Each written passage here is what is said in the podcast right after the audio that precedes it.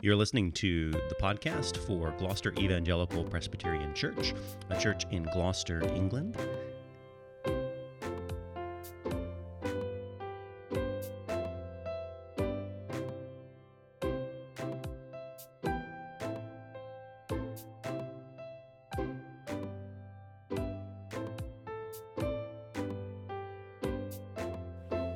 Well, we find ourselves back in uh, Job, uh, chapters 18 and 19. Again, we're in the, the second cycle of um, uh, arguments here, and we come uh, to Bildad, uh, the second of three. And Job's reply, uh, 19, chapter 19 of Job, is probably one of the most memorable sections of Job. It has that line in it where Job seems to he, he seems to have some understanding of the resurrection, as we'll come to that uh, later. But for I know that my Redeemer lives, and at the last he will stand upon the earth. Even after my skin has thus destroyed, yet in my flesh I shall, shall see God. It's a very memorable line, but we'll see um, we'll see it in uh, context uh, here.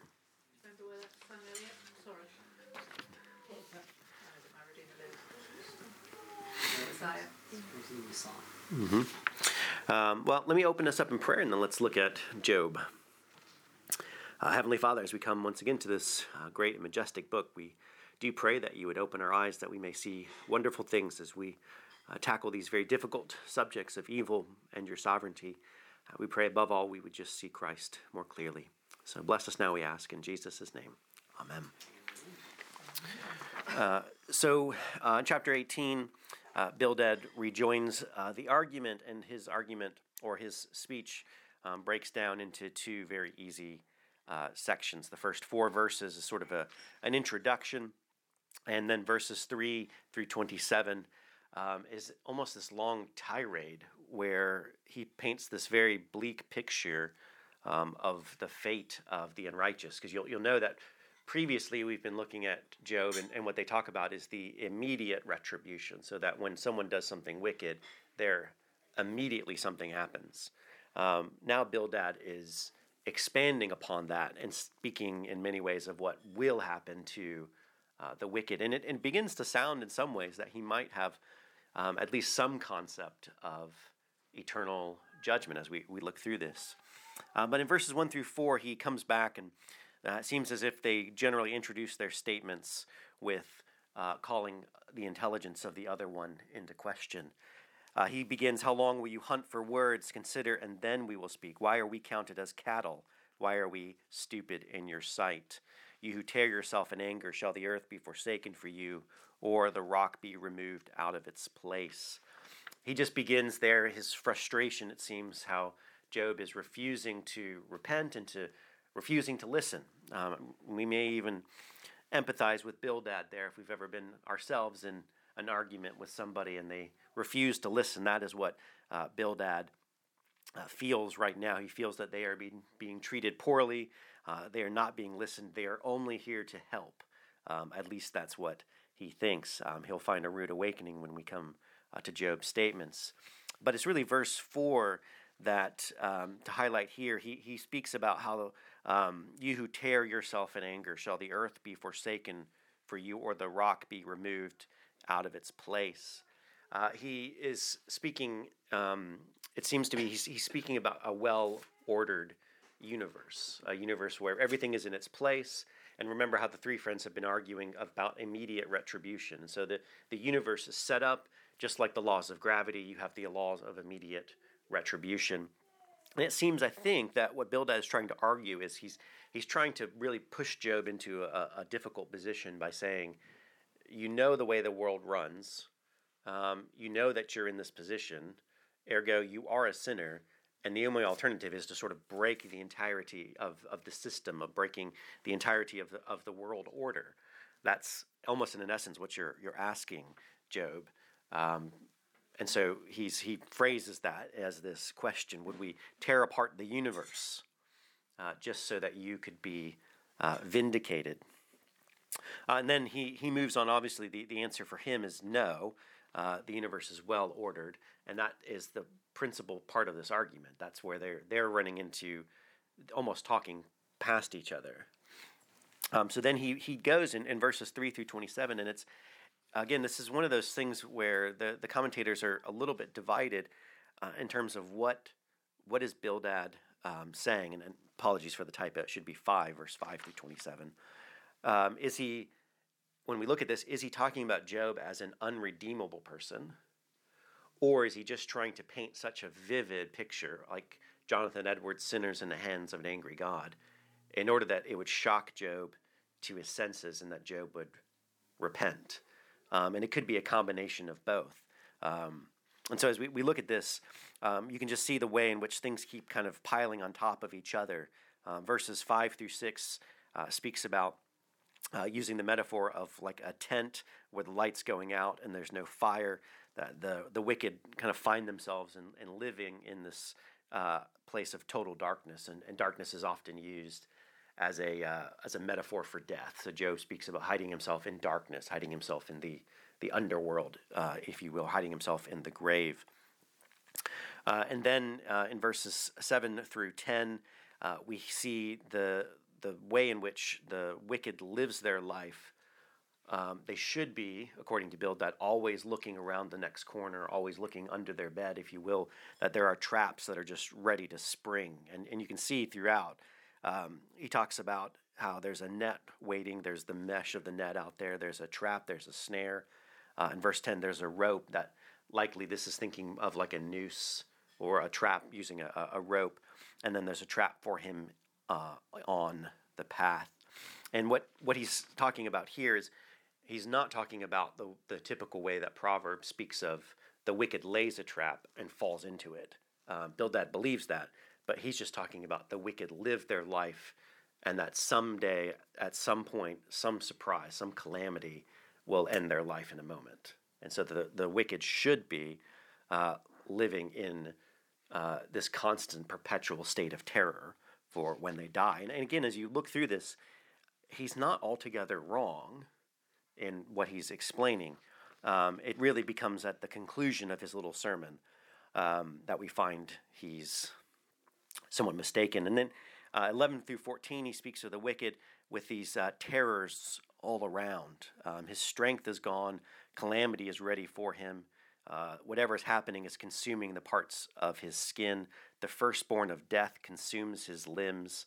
Uh, it's almost speaking of death there, like a, a cannibal, where it's it's just eating him.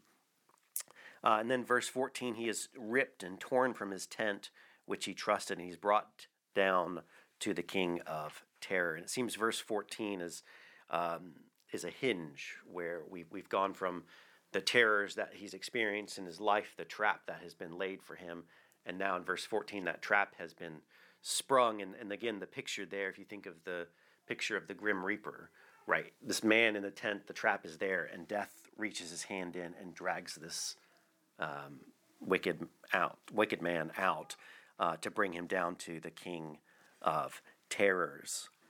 And then verses 15 through 16, there's this uh, dissolution uh, that happens.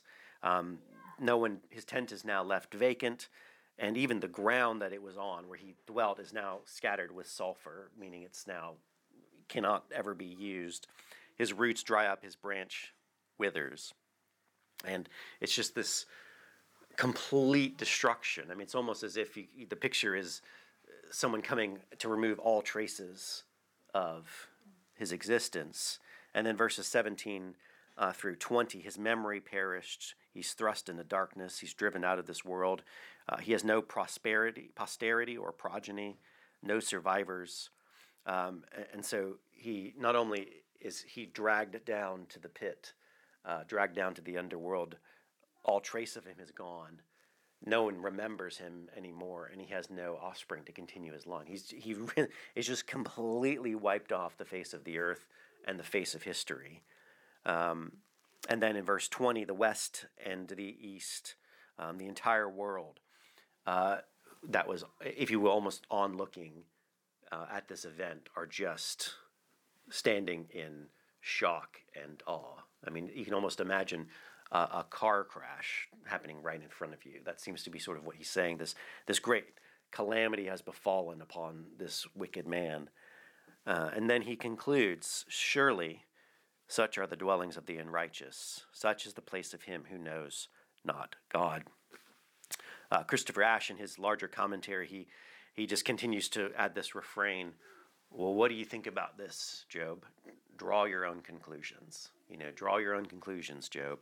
Um, and again, it seems as if he's trying to paint this really graphic picture. And I don't think he necessarily thinks of Job as unredeemable.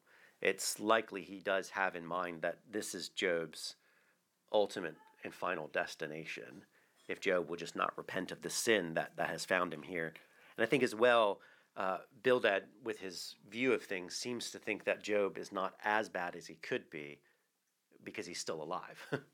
Whereas clearly his children were very wicked and they needed to be killed, but God has left Job alive. So there's something where he's not quite as bad um, as them.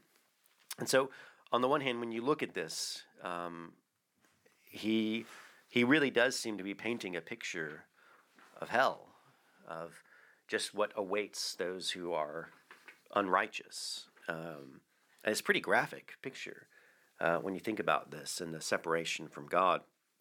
And I put these little boxes here to just say there's some that seems to be correct in this, but where there seems to be things that are wrong is this idea of redemptive or, or innocent suffering. This has been a common theme that they just this can't enter into their worldview.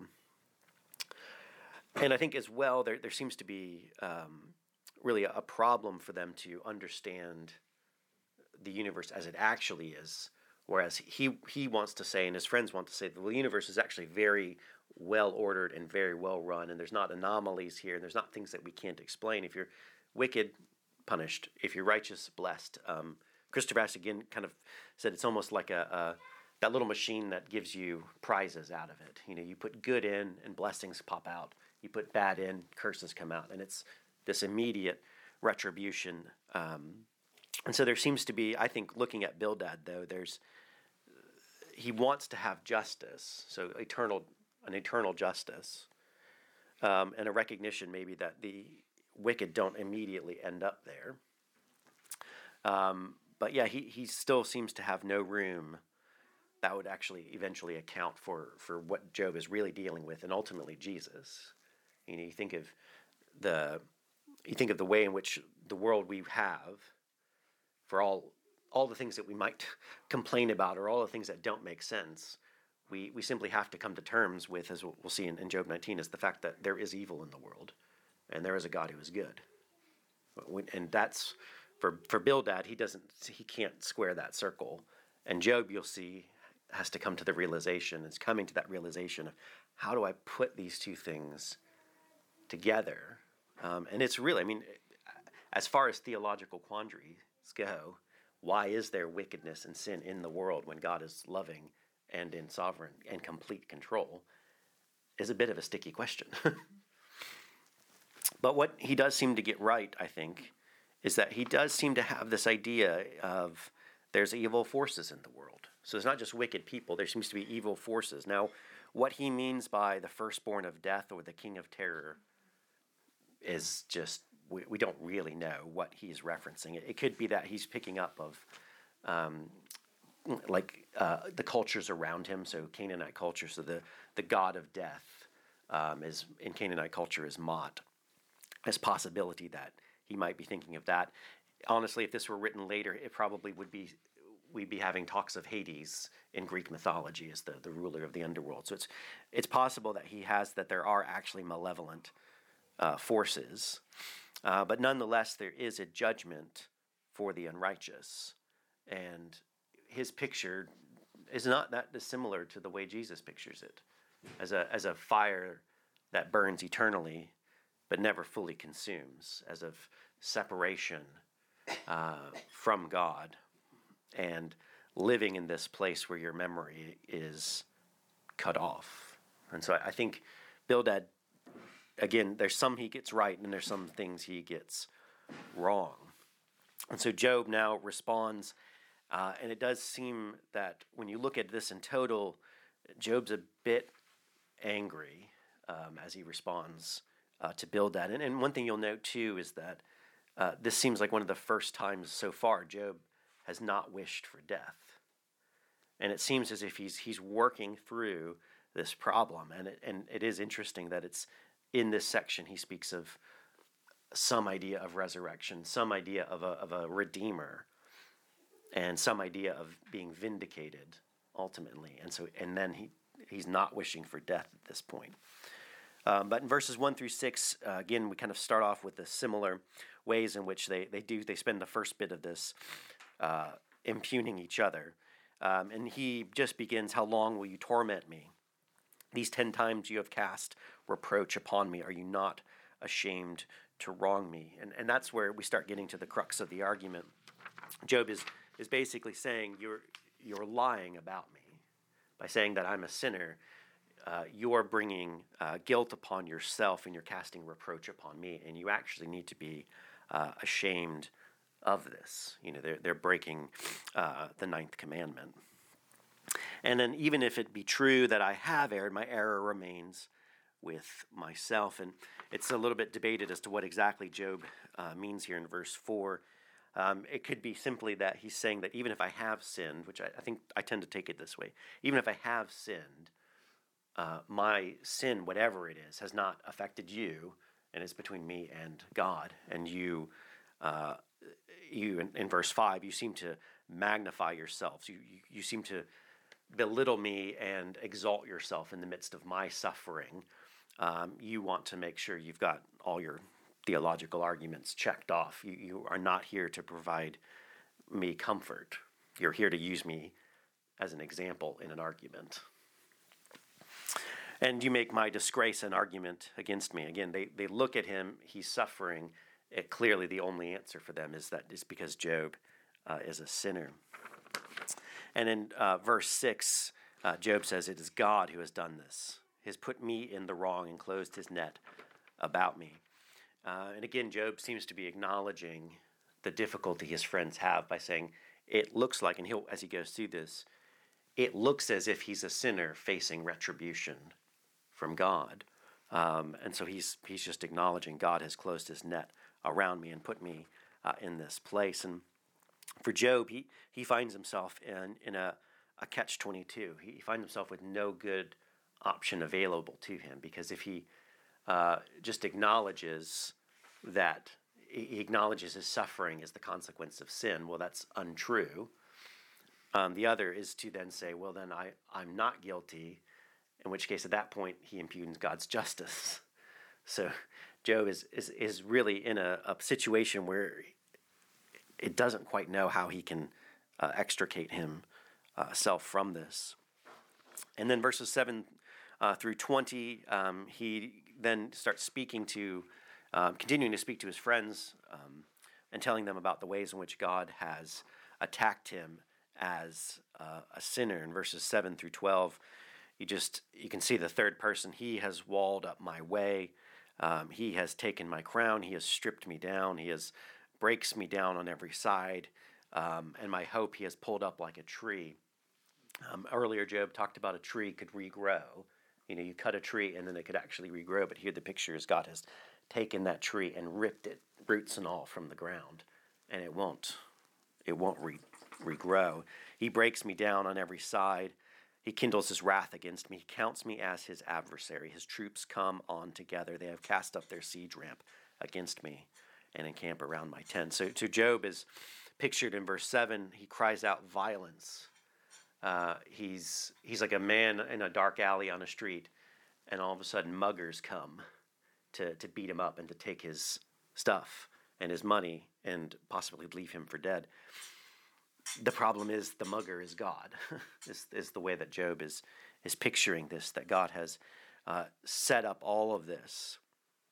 Again, Christopher Ash used it in, in verse 12, talking about, you know, you imagine, you know, you're, you're out camping and you're in your tent, and all of a sudden you, you hear all these sounds and noises, and you look outside, and the entirety of the British military has now encamped and encircled you, and you look to the sky, the entirety of the Air Force is there. There's tanks, there's troops, there's SAS, and there's you in your tent. And this kind of what is going on here. kind of situation is what Job feels like. He feels like a city that's being besieged, and it's by God.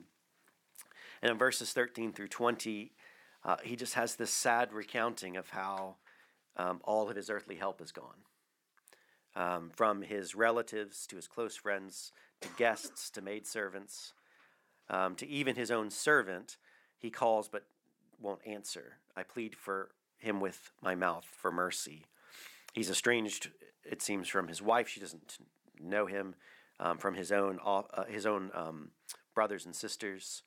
Uh, even young children despise him.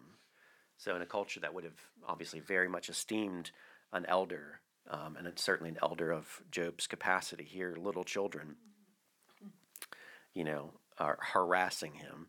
And his, his intimate friends abhor me and those whom I loved had turned against me. My bones stick to my skin and my flesh, and I have escaped by the skin of my teeth.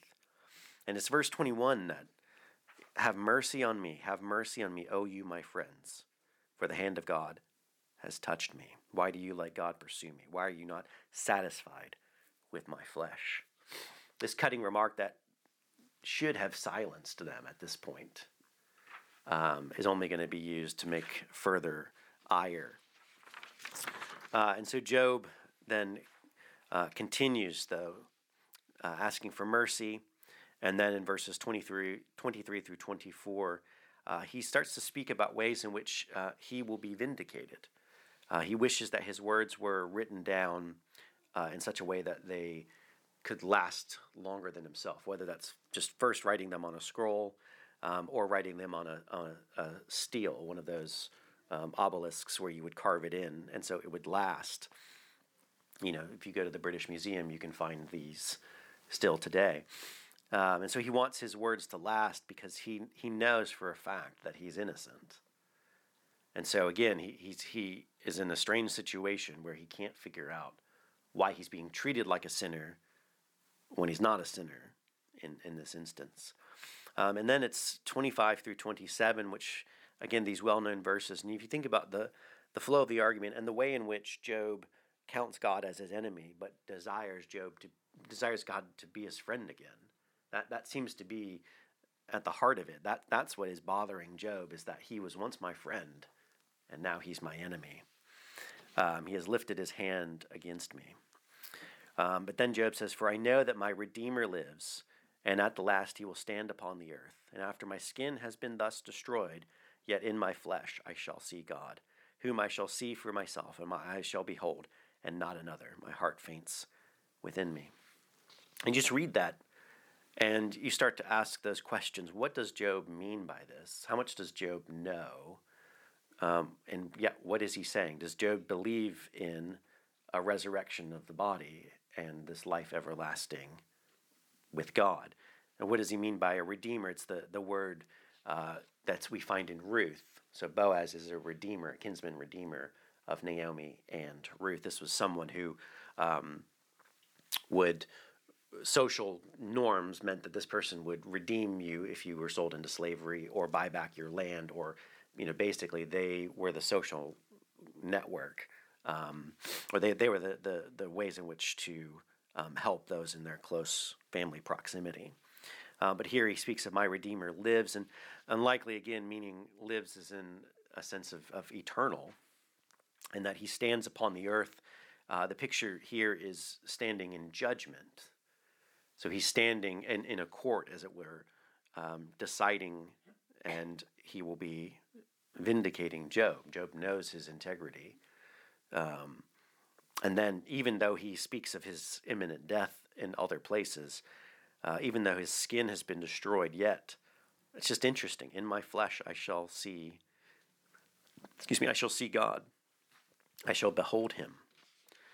And, and you know, you just look at this passage and you think Job does seem to have at least a, a, some understanding of a resurrection. It's it's likely my this is my guess, um, and you see this in, in, in the Old Testament. They're they're less concerned about what happens when you die, the intermediary state. They're much more concerned about and looking forward to this great restoration of all things. Because even if you think of it, heaven is not is never meant to be the final destination because even in heaven you're a disembodied soul and the earth still isn't fixed and there isn't a land and a king eternal. Um, and so i think job is probably working on that type assumption that the world is broken but god is good and ergo the world will be fixed at some point. Um, i think that is probably so he, he you know, if you were to ask him his full theology, you may not be able to figure out all of these things, but he's just working off of, like I said, my guess would be these types of um, assumptions of God's character and his integrity, and that even his death can't be the end of all things. Um, and then that brings verses 28 through 29, where um, he now adds a warning to his friends. If you say, How will we pursue him? And the root of the matter is found uh, in him that they seem to be just indicating he's, he's warning them if they continue to uh, impugn his character by saying he's a sinner. Uh, he says, verse 29, Be afraid of the sword, for wrath brings the punishment of the sword, that you may know there is a judgment. So it's stern warning there uh, at the end. Uh, so as we, we look at this, this section here, again, I think um, there's that question um, of how to how, how to understand the universe. I think is ultimately what Job and his friends are arguing. And you think of the way that um, Tim and I were just talking about this before, and you think of the way uh, atheists will sometimes argue is that if God is all good, and that fact there's evil in the world, then he can't be all powerful. And if he's all powerful because there's evil in the world, he can't be all good. So it's, a, it's another catch 22. The, the atheist just goes, your, your God who is all powerful and all good can't actually exist. Um, and if you look at what Job and Bildad are arguing about here, there's a similar um, wrestling that they're trying to, to engage in. How can God be sovereign and good and evil exist? And Job really saying, how can an innocent person suffer and wicked prosper?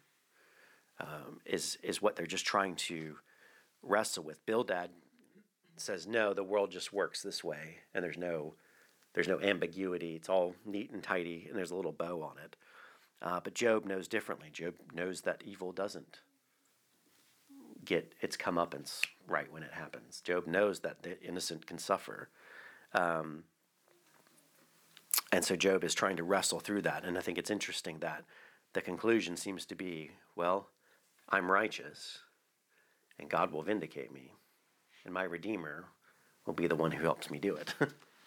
you know, it sounds as if, again, you've got God arguing with God for Job.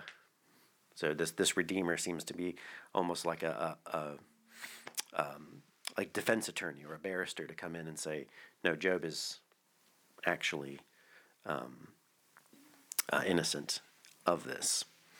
Um, so those are some of the, the theological questions I think they're wrestling with, and and part of that comes down to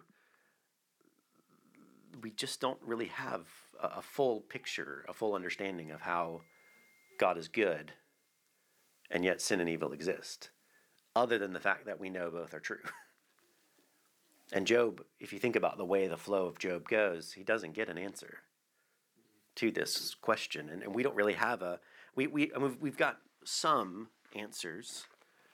Um, but, and again, you think of in terms of people suffering, right? All things work together ultimately for the good is not usually the best verse to lead with when people are in times of, of deep distress and suffering.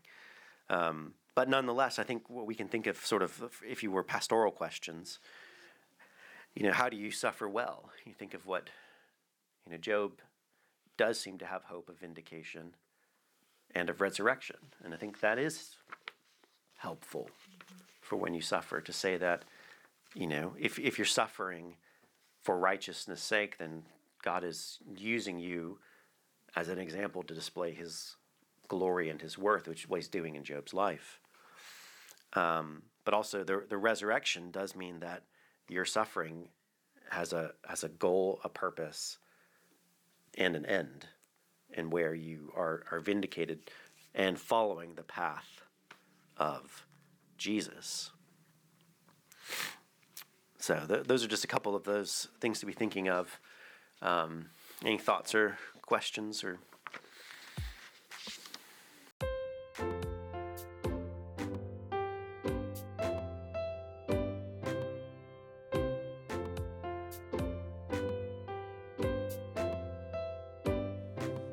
You've been listening to the Sermon Podcast for Gloucester Evangelical Presbyterian Church. You can find us out online at gloucesterpres, that's P R E S dot co dot UK. For more, thank you.